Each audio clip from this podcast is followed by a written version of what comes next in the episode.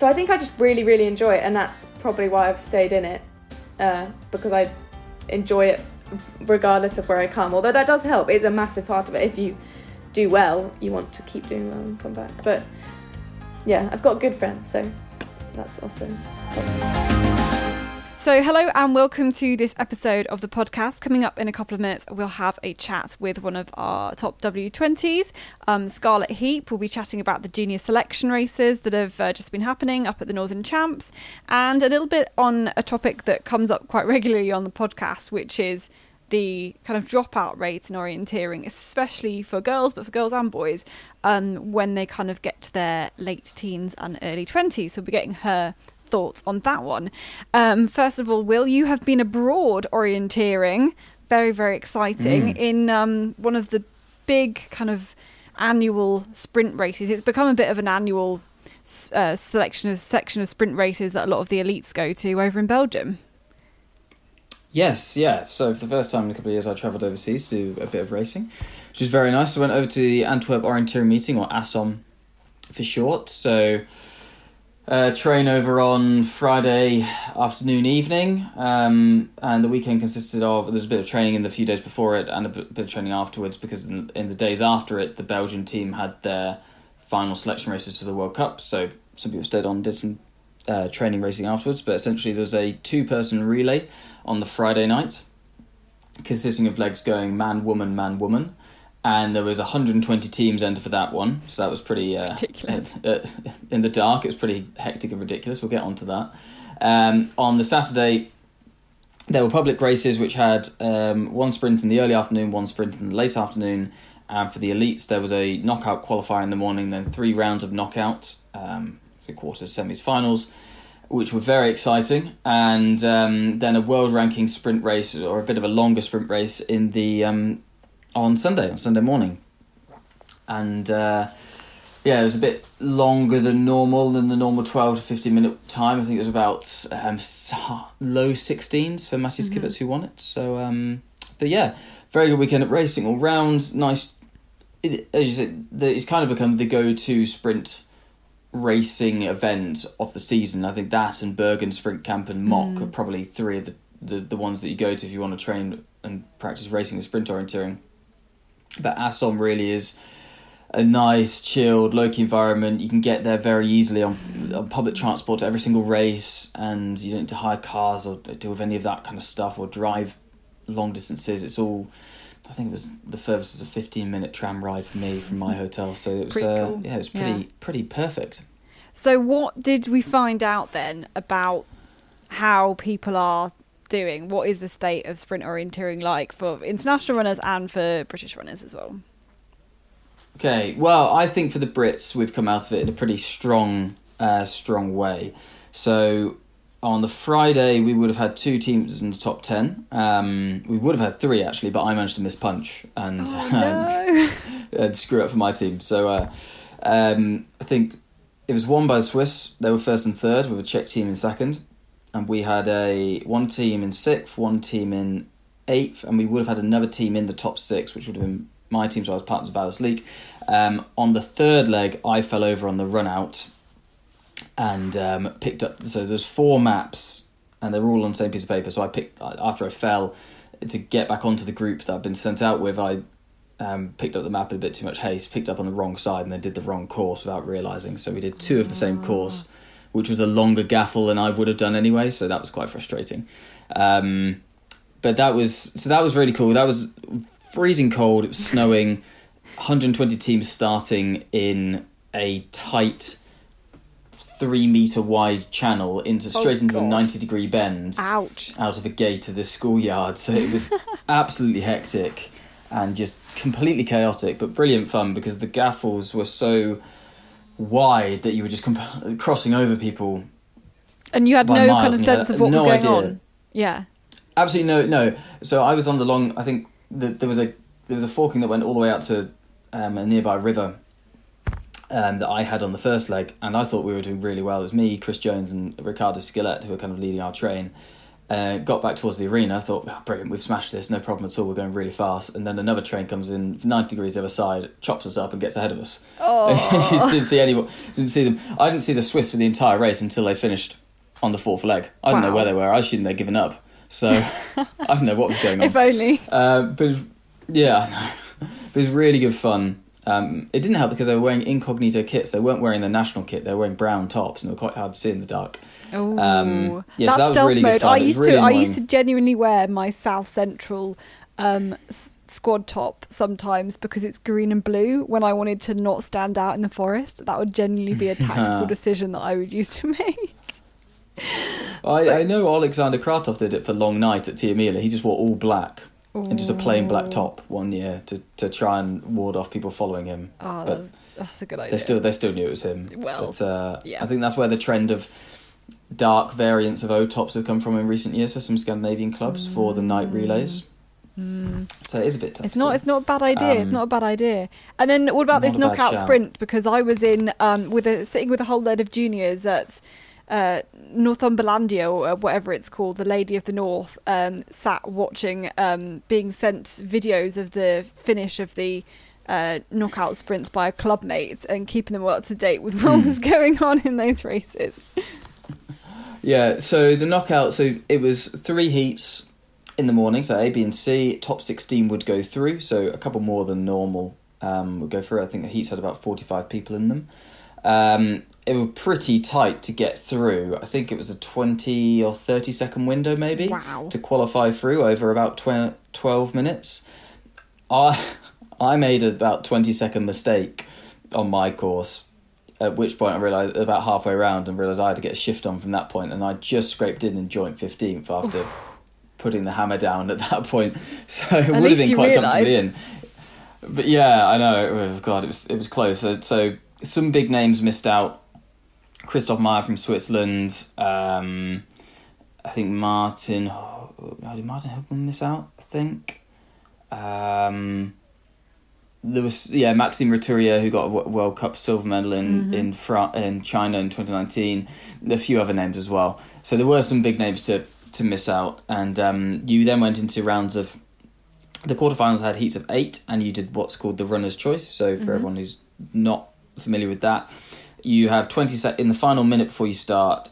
For you are showing three different course variants, which will appear somewhere on your course um, for 20 seconds, and you, in that 20 seconds, you have to look at all three segments and decide which you think is the shortest. You then pick up. You then have three maps in front of you when you go to start the course. You haven't. There's a screen between you and all the other racers. You've no idea what they've picked. You just pick up that map, walk to the front. Ten seconds to go. Then you start. So, the, you, you obviously look at it when you're looking at the map, going around the course. You can kind of see okay the. It, it was at control number four for this race. Sometimes it's right at the start, sometimes it's, it can be near the end.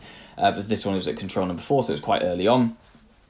And um, you kind of, I got to that con- control in about fourth place, and it then transpired I had chosen the worst option Oh no! and came uh, with along with the leader at the time. So Aleksi Niemi in my heat, he was leading it. He then came out. He came out of the variant in about sixth place. I came out in eighth place, and from there, the pace is so hot in these knockout qualifiers. It's so hard to overtake catch people. Back up. Yeah.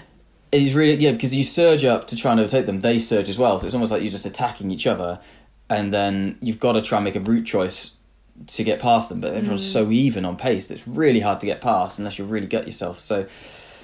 Um, I got yeah. I then tried some couple of road route choices at the end to jump back up, but then finished in eighth place in my heat. So it was top three to go through from eight into the semi-finals. So we had one British guy go through. That was Chris Jones. Um, a couple of people in fourth place, but he was the only one through for that. And then the women we had um, Grace Molloy, Alice Leake, and Carter Davies go through into the semis. Mhm. Um, and then the semis were pretty successful. So the semis it reverted to a different format again. So that was a normal butterfly forking. And the starts for the previous ones were all remote. So these then started in the arena. So you had a bit of atmosphere with people leaving the arena, coming back through an arena passage, Nice. and then going through again. So you saw them th- a few times. Um, I think it was pretty touch and go. Well, it was very touch and go for Alice because she was the first heat off, and there was a gate that hadn't been opened for them. So she was in third place. So this was t- heats of six and top two to go through. She was in third place at, or in second place at the um, at the point where the gate would have been opened. So then had to do a long route round. The last person in last place actually opened it and then got through and then won the heat. So they let a few extra people through from that one. Luckily, um, I think Grace got a bit unlucky with her bad route choice near the end um, and didn't make it through. And then Megan won her heat quite easily and got through. So it was uh, Megan Allison to the final, and then Chris, I think, had a bit of a bad start to it in the first two controls, but then surged through and then got through to the final, and no problems at all. Yep. So and in the final, it finals. reverted to three Brits and finals. Excellent stuff. Um, it reverted to a normal, unfought course. So, as the fastest pace as was going to happen was going to happen in that race at the final one of the day. Phew.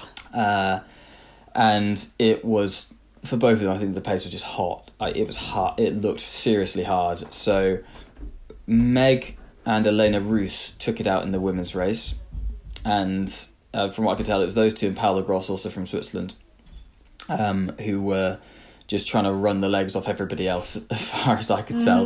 And Ali- and then Alice kind of in, in fourth place. And I think, from what I could tell, right near the end, Elena Roos made a bad mistake and um, kind of dropped herself down from se- from first to last. I'm not quite sure what happened, but she I think she made a bad route choice near the end or skipped a control or something. Um, and then Meg, yeah, so Meg took the win, which was excellent stuff. Wow. Um, and uh, yeah, so it was very good. And then in the men's race, I don't think I've ever seen people orienteer as fast as I've seen them in that. You see, I've race. never um, actually spectated one being there for a knockout sprint. Like, or maybe I have a couple, but like not because I'm kind of hidden away in a box. You don't like. I'm not like a normal spectator there watching it, Yeah, and I just yeah, it must have been amazing to just watch it. it was yeah uh, it, it was crazy. So the way they were coming through at the end and the final lap after the spectator control the speed of the kick of Matthias Kyburz in the last two controls was just unreal. He was like leaving well maybe not leaving Chris for dead but you know he was Chris Chris is a, a renowned very fast runner you know under 14 for 5k 28 minutes for 10k he wasn't getting back on and Matthias was just hammering. I was in the way of him actually going up at one point because I thought they were just turning into the finish and it was terrifying how fast he was coming at me Oh, so I had to jump out of the way. Um, but yeah, so. Matthias Kyburz won that one. Um, Joey Hadorn was second, and then Chris was Chris was third. So two Brits on the podium. Pretty Oh, in the top three. Alice was on the podium in fourth as well in the in the in the women's race. So three on the podium. So it was a top five podium at this one, and yeah, pretty good return I think for the end of the day for the knockout. Uh, would have liked to have a few more, a few more men in the in the semi-finals than than just the one. But yeah, it's pretty good and hectic. So anyone who would like to go and watch a knockout, definitely go and watch it because it's very entertaining. that sounds amazing. And then still uh, quickly talk about those. So the one last race on the Sunday then. One last race on Sunday, yeah. So everyone was su- everyone who done the knockout was suitably tired. Yeah. Um, those who got knocked out in the qualifier or the quarters or the semis, I guess, you could also do the public races. You could jump back into the public Mm-hmm, races and do them. So um, I then I then did the second public race after the quarterfinal to then get a essentially a full day's knockout training in. Still, Yeah, some that- people that's a skipped it and re- yeah. recovered for the for the world ranking event the next day. Um, but yeah, it was training weekend, so you want to get as much training as possible. So it was uh, it was a bit of a mixed bag of who was the least fatigued, I think, because it was such a long race and it was so flat and so and fast. so many races So in you know a night race on the friday the knockout sprint on the saturday and then a race on the sunday like they come they don't they're not Yeah, it's not that thick and fast at world champs thankfully no, so it's yeah, it was it was five within uh, thirty six hours, five or six, yeah. Um, so that was yeah, really flat, really fast. Um, nice technical bits, some cool bits in like a graveyard and things like that that they've mapped.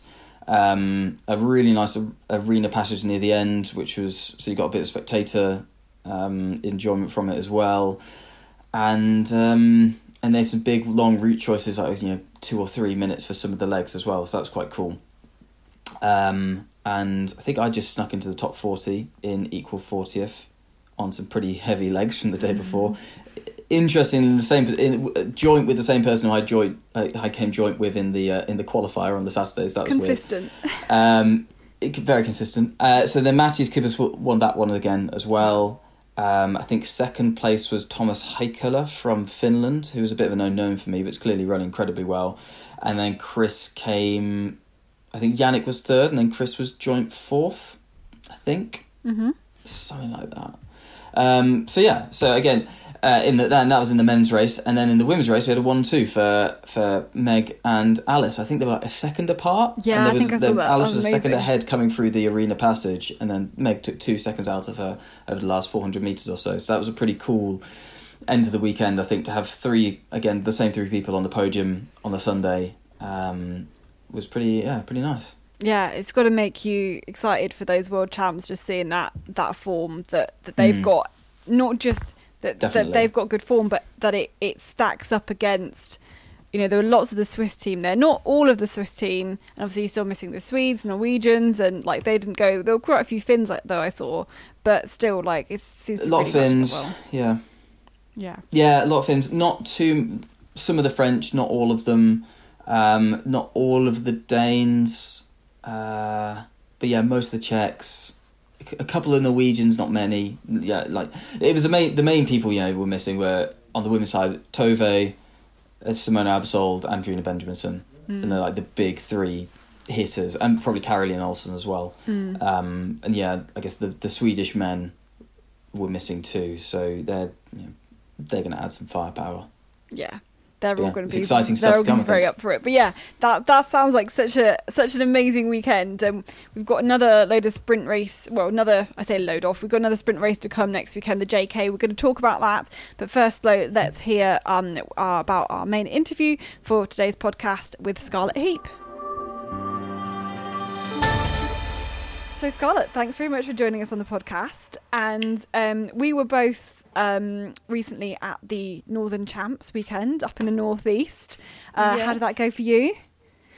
Um, it was better than I expected. It, I've come a uh, come on a bit in a year. Started training again in January, um, and it paid off a bit, which was nice uh, to have some results. Although I was a bit disappointed that there were only, I think, four or five of us in the W twenty age class, um, so there wasn't my, much competition in that respect.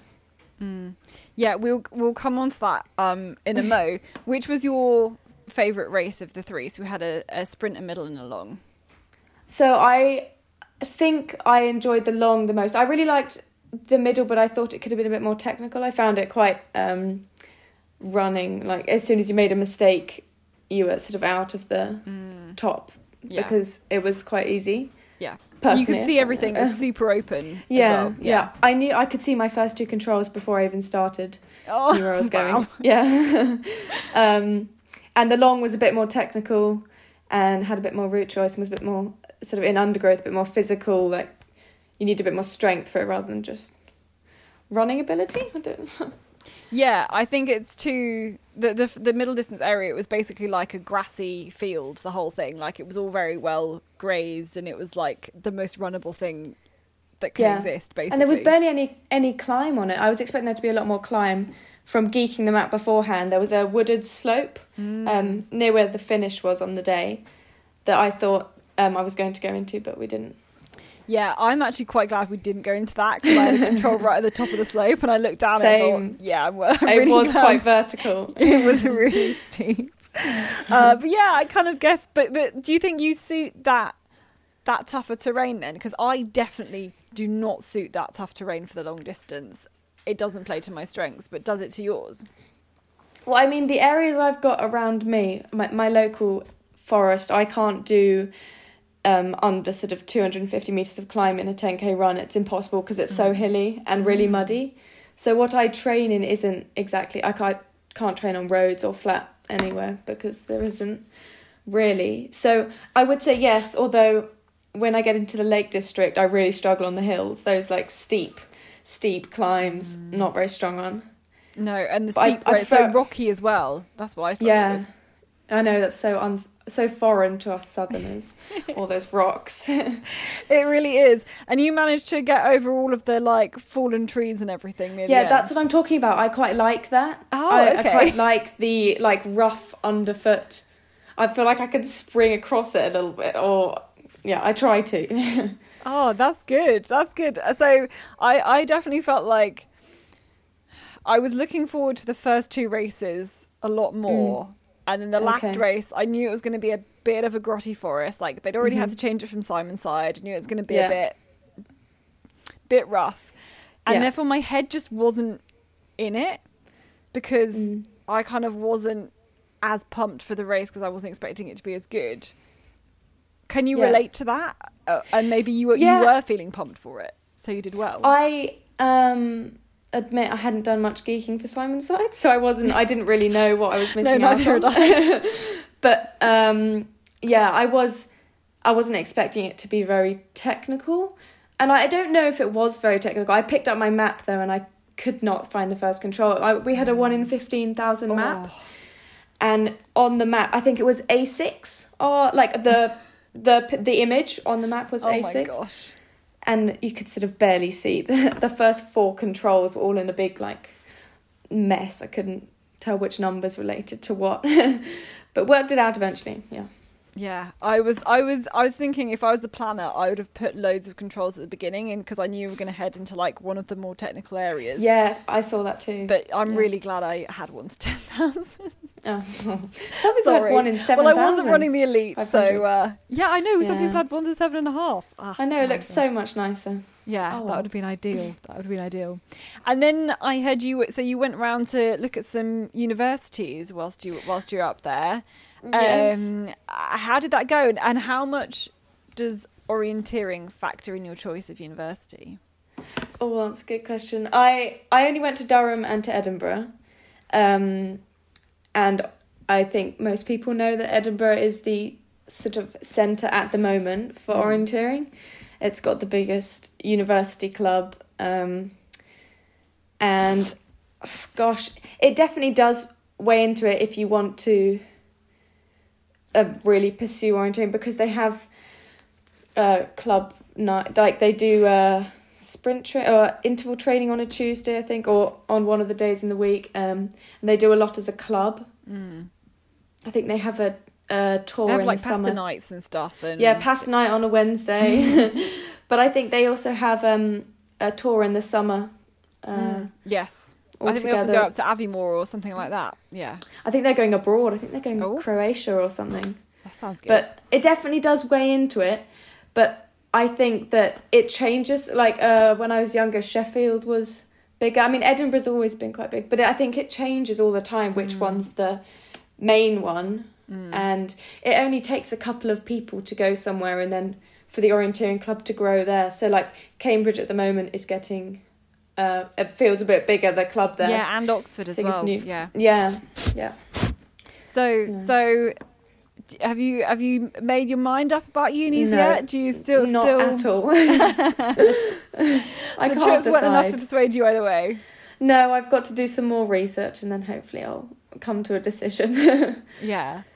Um. So you mentioned it um just now about how maybe four or five W20s um Mm. racing in these selection races over the weekend. This is kind of selecting for uh things like JWOC. Is it just JWOC for your age group, or is it any other things? Gosh, I'm not entirely sure.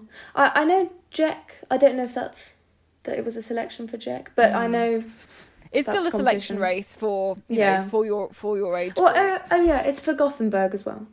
Ah, yes, yes, exactly. Some of those, some of those. JROS tours that go Yeah. take place in the summer. So, Yeah. Obviously, I, I'm not expecting you to know any of the answers or to have any things, and um, it's been a topic of conversation. It feels like has been starting to happen now in orienteering, and it maybe happened for the last couple of years about why there is such a big drop off rate for people of your age. What what Yeah. would you put it down to, or a few things? Oh, I think there's so many things that come into it. Um, I think also we're in an unusual position, having just had, uh, having had to isolate um, Mm. COVID. Um, because there were no events, there was nothing to aim for, and it sort of went out of people's minds that weren't completely um, obsessed with the sport. Um, Yeah, so you lose that momentum. yeah, I think for a lot of people, um, work like your your time becomes more valuable, and they people choose to do different things with their time. Like, um, my little brother was talking about he has GCSEs and he has no time to do anything. But I guess if you really really want it, you can make time, or he would be able to make time and sacrifice some gaming and. Uh, But do you do think people running. think they've either got to spend all their time on orienteering or none of their time on orienteering? So, for example, if they've got loads of exams, they feel like, therefore, almost all the orienteering has to go. Like, you can't do it half Oh no, I don't think so. I think for some people, when they're doing exams, is when they get the fittest because they need some sort of mm. physical break from all the like uh, focusing. I found when I did my GCSEs, I think I got quite fast because it was just your your lunch break. You'd go for a run so you could move, mm. and that would be your exercise for the day. And started doing a bit more then. But Yeah. yeah, I think it's in quite individual. So, any other reasons you think that that might be influencing that dropout? I think um, if people are not selected necessarily, or um, if they don't feel they're doing as well as they used to when they were younger, they lose confidence in themselves or they feel a bit embarrassed. I'm not entirely sure, but people um, who are good when they're sort of 14, 12, 14, 16, it doesn't necessarily need to be because of hard training and hard work. It can be because of uh, natural ability, possibly. And yeah, then when I was good when I was fourteen, and I like didn't train. And you're still so- good now. well, that's because I now train. this is the thing. I didn't when I was when I'd uh, you know like won the British champs when I was fourteen, and then yeah, that was that's still the peak of my orienteering achievements. for a lot of people it is. But Yeah. um, I think when people start to train in an age class, um, it becomes this division of those that are training and those that are not, Mm. and then or those that were naturally good, and then they start to drop off a bit because as you get older, the ones that were training would get quite a lot faster and Mm. better, and you couldn't just win on natural ability um, or lifestyle. Yeah. yeah, that's what I found. Um, yeah. I think it's a lot of people find it. yeah, Um, I think another reason is that I mean, if people are in the sport for the wrong reasons and they just sort of want to be winning, then they're not going to stick it out because you can't win everything. They're not going to win every single race, and I guess that also plays into the um, if you're good as a youngster and it's natural ability. If you're winning everything and then suddenly you are not winning and you're coming a bit further down the results, you might think, "Oh, I'm not good at it anymore," or "Oh." Mm. I saw a really me." good quote on Twitter this week, which was like it's it's not good to win everything because then your Mm. athletes don't build up the resilience for then you know being able to cope with not winning later in life or Mm. or things like Yeah. that. Yeah. I think you have to like the sport through thick and thin. Like you have to want to do the sport for the sport. Like you you have to enjoy it uh, for what it is rather than enjoy the winning necessarily. Mm. I think that's a big thing. Yeah. And how important is the social side of things as well? Oh god. Well, I think that's also a main reason, or it is a main reason that people stay with the sport possibly, Mm. because you make some really good friends and sort of uh, the camps start when you're 14 um, and you make friends then that you're sort of friend like you make really good friends and then you know them for the next like I don't know six years or go to uni with them then you know them for ages but yeah, um, yeah. Friends for life, exactly. yeah, but if your friends are at an event, you want to go, so you see your friends. And it's really nice seeing there's such a big group of 14s at the moment that I think all went to Lagganlia. Um, and they all hang out at every event. I'm like, oh, it used to be us. But then you've got But- it's still an effort to kind of keep that going, you know, especially Yeah. if you're as you said like the ones who who don't get selected for those things, you know. yeah. I think if you're if you miss out on Lagganlia or the earlier camps, it's quite difficult to get into the system or to Mm. get into friend friendship groups because everyone seems really close. Everyone quite knows each other quite well. Um, I think it, oh, there was something uh, my dad was talking about SYO do weekly, I think on a Wednesday, club nights or something, Mhm. and they're quite a social event. And there's lots of juniors in SYO, and I wonder if that is part of the reason that they want to come and see their friends on a Wednesday night. Um, so lots of people go and I mean look at their junior squad. It's paying Yeah. off. Well, I think it's about building that social side at different levels. That's not Mm. just these big tours, these big camps. That I think what is great with like things like Talent South and Talent North and Talent Scotland. There's more. There's more weekends that more people can get involved in, and they Yeah. they go on weekends away, and you spend time there, and then you know regional squads doing stuff and. If your club has a club junior squad, then it's that kind of thing as well. I think. Yeah, the new um, talent squad. I think that's what it's called. Mm. Uh, It seemed I coached on one. Uh, I think in February. I Mm. think it was, yeah, I'm not entirely sure when, but it was nice to see people that hadn't been on Lagganlia either because of COVID or they just weren't selected, sort of integrating a bit more. And it seemed really, uh, it was a really social, uh, like everyone was eating together, sleeping in the same, like it was nice to see. And So, why are you still doing it then? Like, what has made the difference for you? Why are you not one of those people in your age class who, you know, we're not we're not blaming them for dropping out, of course. No. Like, it's just a thing that happens. But Yeah. why, you know, you're up there amongst the top of your age group, but you're not completely at the top. You know. No. So, yeah, yeah. like, why is it important that you're still going? Um, I think one of uh, something that really helps is that my family does it. Um, and so my brothers are going to events, my parents are going to events, so I go to the events. But I also think um, I was good when I was like 16, 14, or I don't know what age exactly, but I sort of hang on to that, that I could get back to that. Um, and I sort of had a year out when it was COVID. I didn't really train and there weren't really any events. And I did really bad. I think I came last in the selection races. Um, and then for some reason, I wanted to start training again this year. Uh, I, I don't know. I really enjoyed the social aspect of it and seeing everybody and going away in the summer um, on Mm. camps. But it could But- have been very easy for you just to say, Yeah, oh yeah, that's it. last in all these selection races. Haven't really been Yeah.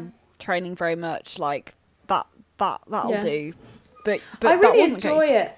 Yeah, I I really just enjoy being out and the technical side um, combined with the running. Like I don't find gen- like straight running that interesting. But as soon as you give me a map, I can't help myself. Even if I say I'm going to jog around a course, I think British Middles this year I was really ill. I wasn't going to run, and ten minutes before I was like, "Oh, I'm going to try. I'll just jog around. I'll walk around."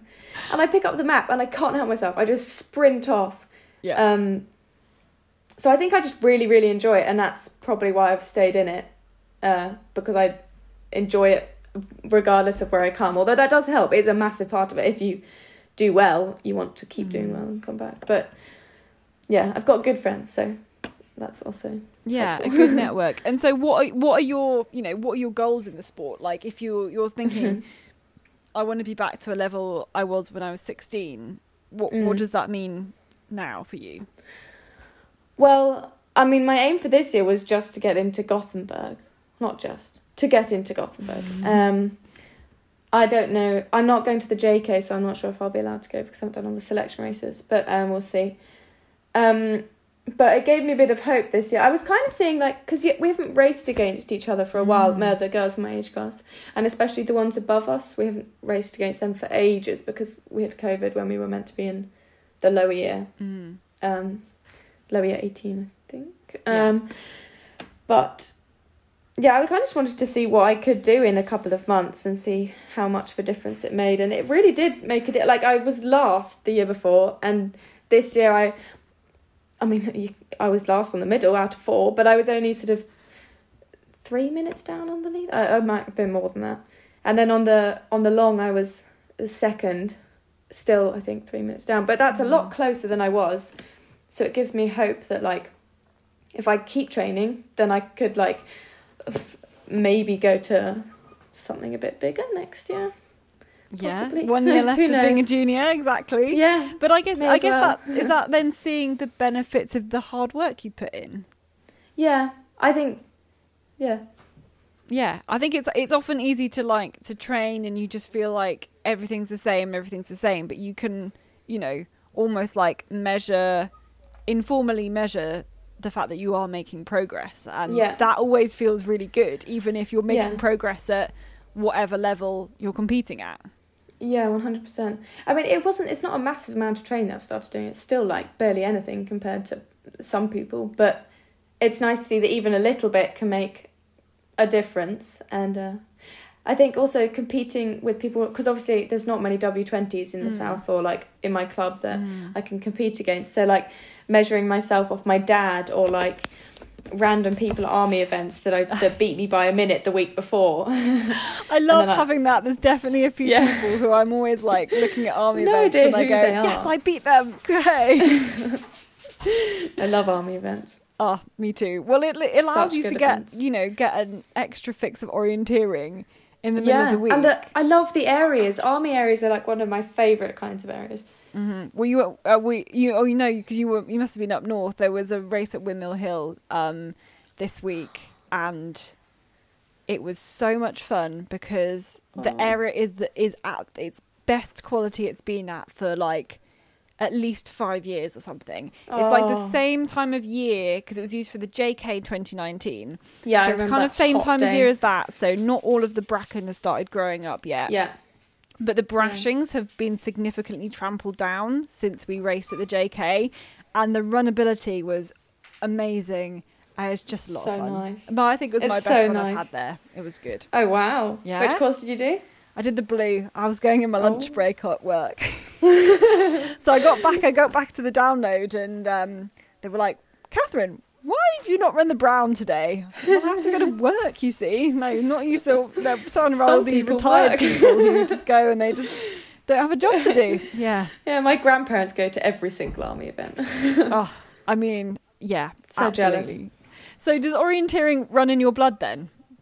in, well, your, in your family? I mean, it, I guess it kind of does, but it doesn't. Um, as in, we started first, and then the rest of the family started. oh, okay. So, So, how did you start then? oh, it's so random. My neighbour was like washing his car or something. We never see them, and he was going to an orienteering event. This is in like it must have been when I was twelve or eleven. Um, and my dad was like, "Oh, that sounds cool," and he went along with Stan, and they really enjoyed it.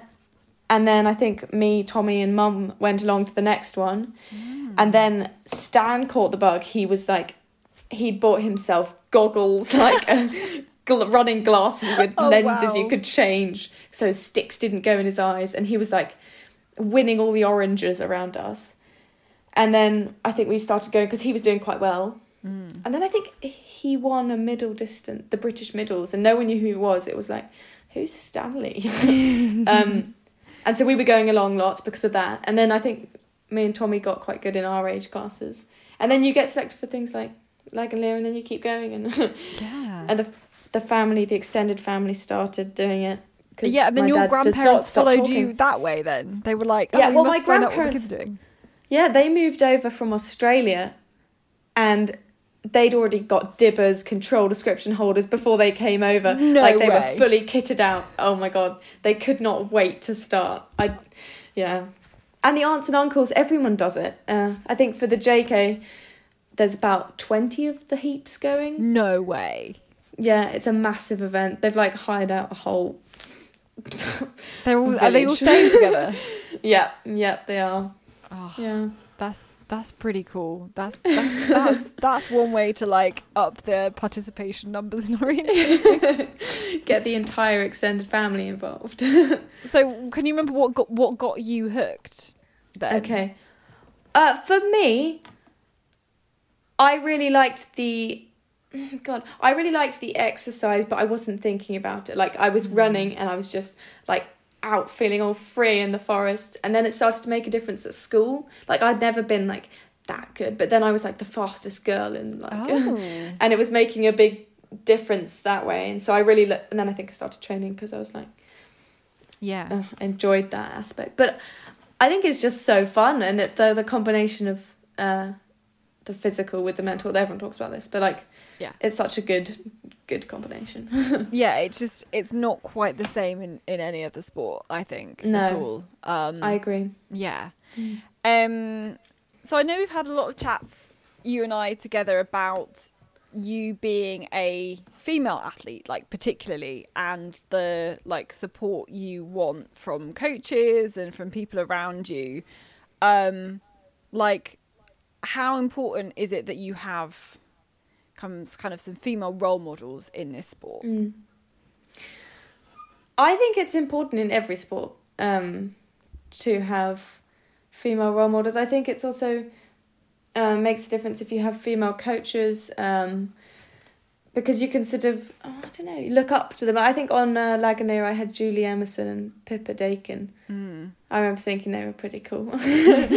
um, and like, it's nice to see, because sometimes it can be quite male dominated in the coaching department, and it's nice to see, um, or to have a woman coaching you, um, because possibly they understand the way your body works and the way um, is f- for you.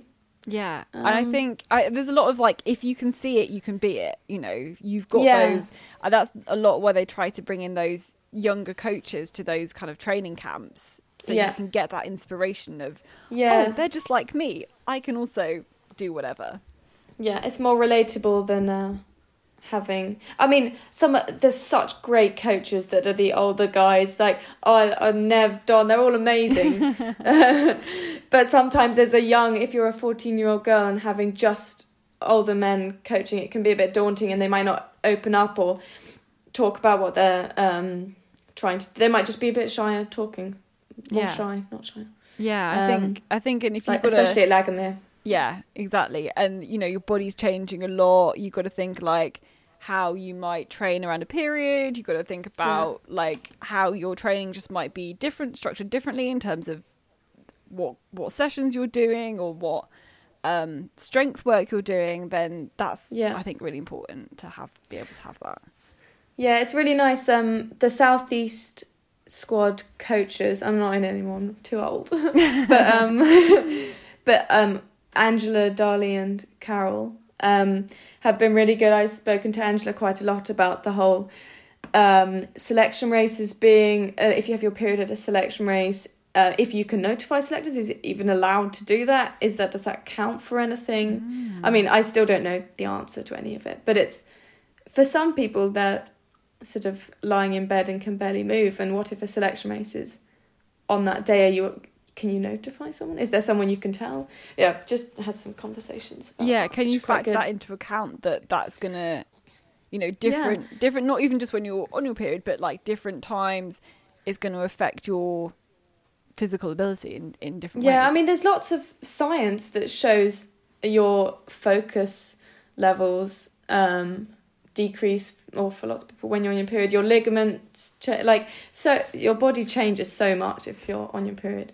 And so, for example, selection races, I think might have been a year or two years ago, were on the same, were all, for the three races, were on one weekend, and that was it. That was all the selections. I think it was after COVID, so there's not much they could do Yeah. about it.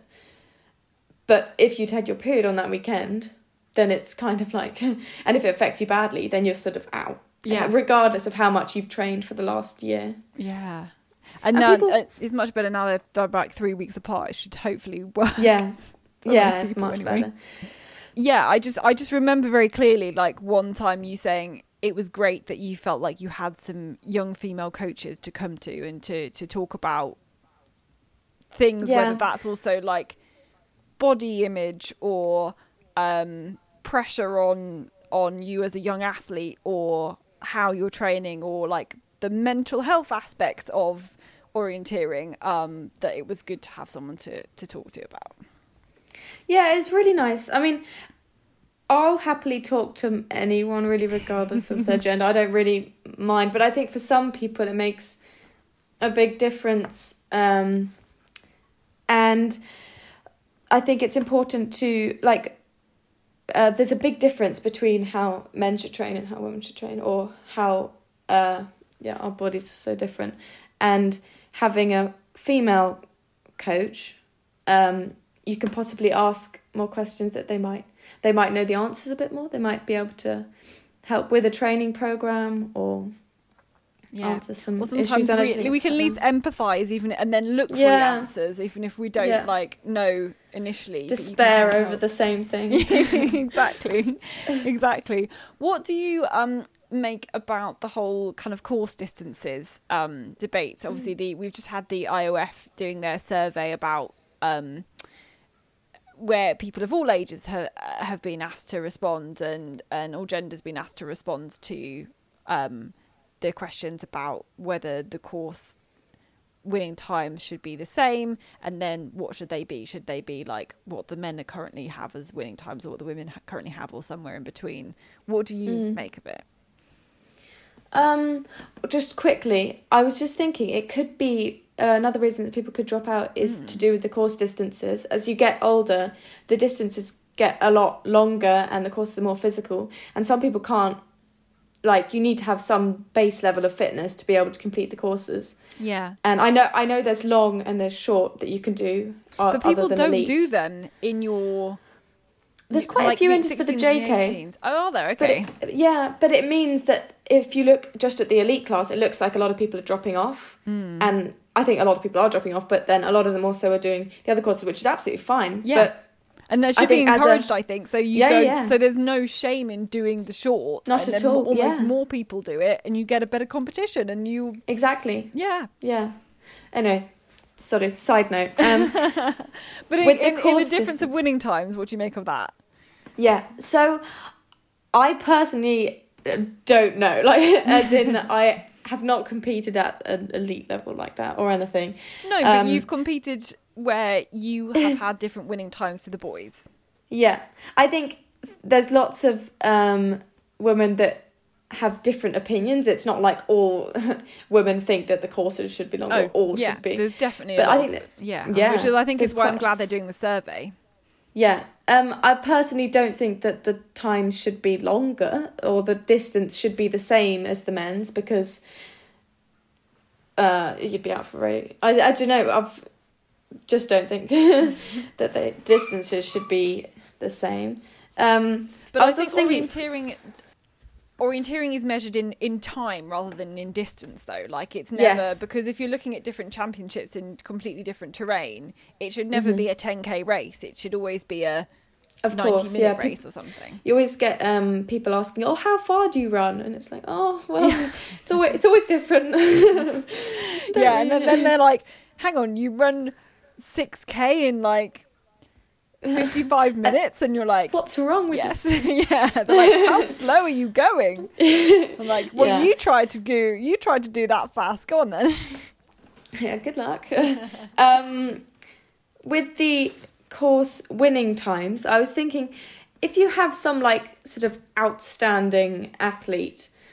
And the winning time is based on them. Like, I think there has to be some kind of consideration taken into the fact that, like, if the win is going to take a certain amount of time that's quite long, 10th place is going to be what it could be another like 20 minutes. Like, you don't know. And then Yeah. people coming last could be out there for hours on like long, the long distance or whatever. And I don't know if that comes into it at all or, or if uh, it's just done off the winning. Winning time. I think some. I've heard some chats about it should be like the average of the top X numbers Yeah. of athletes, and that should be what you're looking at, rather than the actual just the winner's time.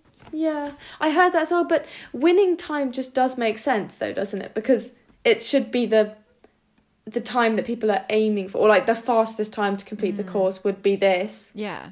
And I don't know how they set them, how they set the winning times. For- Well, yeah. It's what how they decide what number it should be. yeah, I'm not sure. If I don't know. there's It's just been written in the rules for a, for a long time, and then when they come up with the new disciplines, like when the middle distance was became a thing in sprints, they just they set they set Yeah. a number. But I'm also thinking about how they measured the winning time, as in like they're not going to know. You can't just say, "Oh, for 10k, the winning time is going to be of 45 minutes." Yeah. Uh, Well, because I the think train's they always try different. and they try and I think a lot of the international races they they will get people to pre-run it, and so they will get Ah, a okay, yeah. chance. And I know I think I heard something about the obviously the winning times at this year's British long distance champs were quite long. A lot Yeah. of people were out a long time, and I think they they said it was very hard to estimate because it was a completely new area, and so they Yeah. didn't really know what times people were going to kind of run it in. Yeah, so I think they used like yeah. times at Hindhead, which is an, an area close by, and they were kind of looking at that um, in order to. Okay, to so they look at past events and things. Yeah, but then I Mm. remember, for example, I think in the Czech Republic for the World Championships, they were looking at people running one single leg of the long distance, but they weren't factoring in the fact that obviously you're not going to be running that pace round the whole course. And yeah, actually, and the runnability changes around the whole course. It's yeah, or you're going to have to same. you won't necessarily be taking the fastest route to every Mhm. single control because actually your priority was then saving energy. So Yeah. they might have added up all the like fastest times for each of the legs, but someone actually running that whole long distance course will not take the fastest route to every control because you also want to save energy. Yeah, So it sounds very complicated. I know. I could not make the decision, or No, well, this is why I think you know it's a debate that's gonna kind of like keep going and keep going. yeah, Is it's there not really an answer. No, no, and that's that's why why it's quite tricky. What is the currently the best thing about orienteering, and what is the thing you think orienteering most needs to change? Um, gosh, I think I really like the whole. Um, there's a lot more juniors being included at a high level, um, as in the talent squad has expanded lots. Yeah. and I think that gives um, people a lot more opportunities and gives more people opportunities to uh, compete at a high level Mm. because they're receiving the training that that only a few were receiving beforehand yeah, maybe not to the same degree, but still a lot better than um, not many being included. that's true. That's true. yeah. What what could change? Um, what could change? I still think that, um, well, personally, I feel that there's obvi- obviously there's not enough people doing it at the moment. So I think something needs to change to increase the participants in the sport and uh, enroll new athletes and at all ages as well, not just as young at like at tens and twelves that then get good but Mm. people can join at 16 and probably get quite good. It doesn't take that long to get good at navigating. So, yeah, I think there needs to be some not drastic, but something definitely definitely needs to change to uh improve the sport's image. possibly. I mean, I don't know if it would affect it if it this is another big debate. if it's in the Olymp- if if it gets into the Olympics, the awareness. I don't think many people know about it. Like it's not a very well known sport, and a lot of people you say you do orienteering to, they're like, oh, so you walk around with a backpack and Yeah, like, people no. people have heard of it, but they they equate it with something that is not orienteering. Yeah, and they they equate it with the pin punches if they do know it, like broadly one of it, or like they see their local uh, like permanent orienteering course and they think that like oh, I run around that on a Saturday and it's like not quite. It's all electronic and it's all there's big events and so yeah, I think the publicity. I mean, I know people are working so hard to uh, get it out there more, but I don't know what more people can do. But I do think if it was in the Olympics, so obviously, so many more people would know about it, Yeah. and I find it really exciting to watch. There's the whole argument that uh, it can't be filmed, um, but the world champs and the uh, I don't I can't remember what there was some kind of sprint event that was on recently, some kind of knockout relay. It wasn't recent; it was a while ago. It might have been. Yeah, maybe one of the World Cups, sure. something like that. Yeah, but it it- was definitely it was- the European champs. There was not Yeah. a sprint. Yeah, That was what it was. It was so exciting, and Mm. I don't know if that's just because I orienteer, but I think a lot of people would find it exciting. Oh, I hope so. I hope so. Yeah, I Yeah. always get the question of like when people find out I commentate on orienteering, they're like, "How does that work?" I'm like, "Well, we Yeah. can put trackers on people and we see them Yeah. at points. Like it does actually work. It does actually happen, and um, try and make it exciting." No, it is. It is. It makes such a difference. All the commentary, and especially having the. This is another side note, but the Tannoy at big events. Oh um, yeah.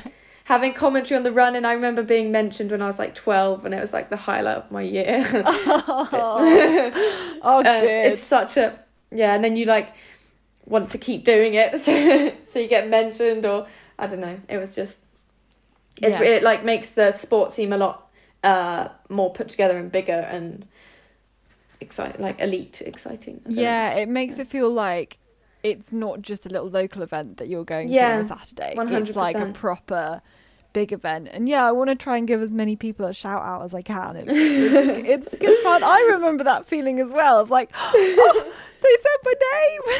they know me. I know who I am. it's too good. Um, so yeah, I love I love doing that.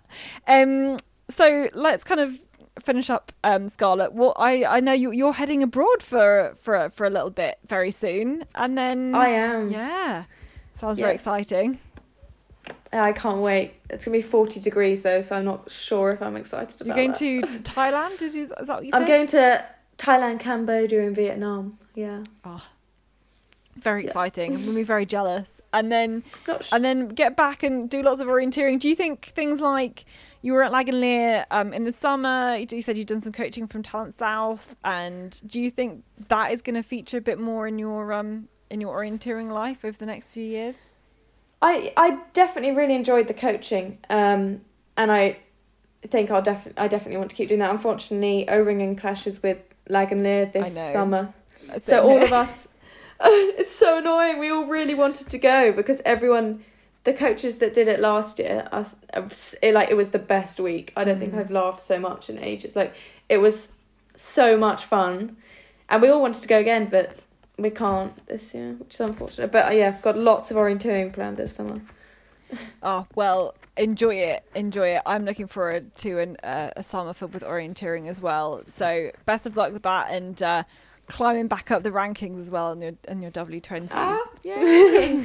Thank you. So thanks to you, Scarlet, for uh, chatting to us on the podcast. It was really great to hear from her, her perspective as a young person in in orienteering and someone who is maybe is just a couple of years away from becoming a senior. Um, about all the different, uh, you know, her hopes for the sport. Um, Will though we uh, I want to look forward now to the JK because that is coming up very very shortly as one um, the sprint selection race for yourself. Um, my prep for the JK involves looking up a lot of past results to try and find out about you all so I can do some half decent commentary. Um, Will, what does your prep look like right now? We're we're a week out, less than a week out. Um, yeah. My my prep is trying to recover from three weeks of illness that I've just had, uh, and and get enough sleep to try and fi- finally feel like I'm not coughing up my guts every single day, which is I think uh, the fr- the Friday um, after Assom was the first day I felt like a normal human being, so that was nice. Um, yeah, so it'll be just you know I guess probably just uh, start to rest up a little bit, maybe drop the mileage slightly. Um, you know, do a final hard interval session a few days out from the sprint race. Um, shake out in the morning of the sprint. I think driving down Friday morning, I guess. And then Mhm. uh, That's what I'm doing. a lot of looking at yeah, a lot of looking at past maps from a, a few of the areas were used at, for the 2014 JK. So Mhm. um, you know, looking at past maps there, previous routes, so you get a good barometer of what routes were good from the 2014 edition.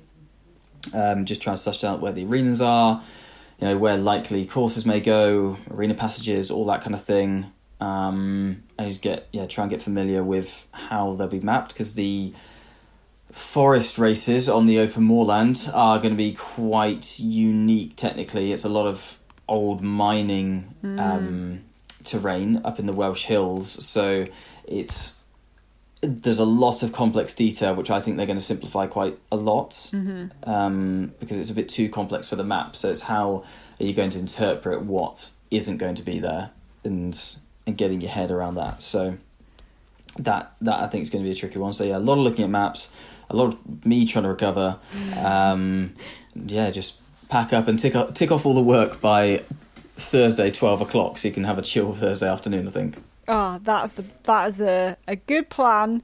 Good luck on it happening. there's a top top tip there. Yeah, that's not happen. And um, who are your main rivals then? Who who have you My got to watch out for?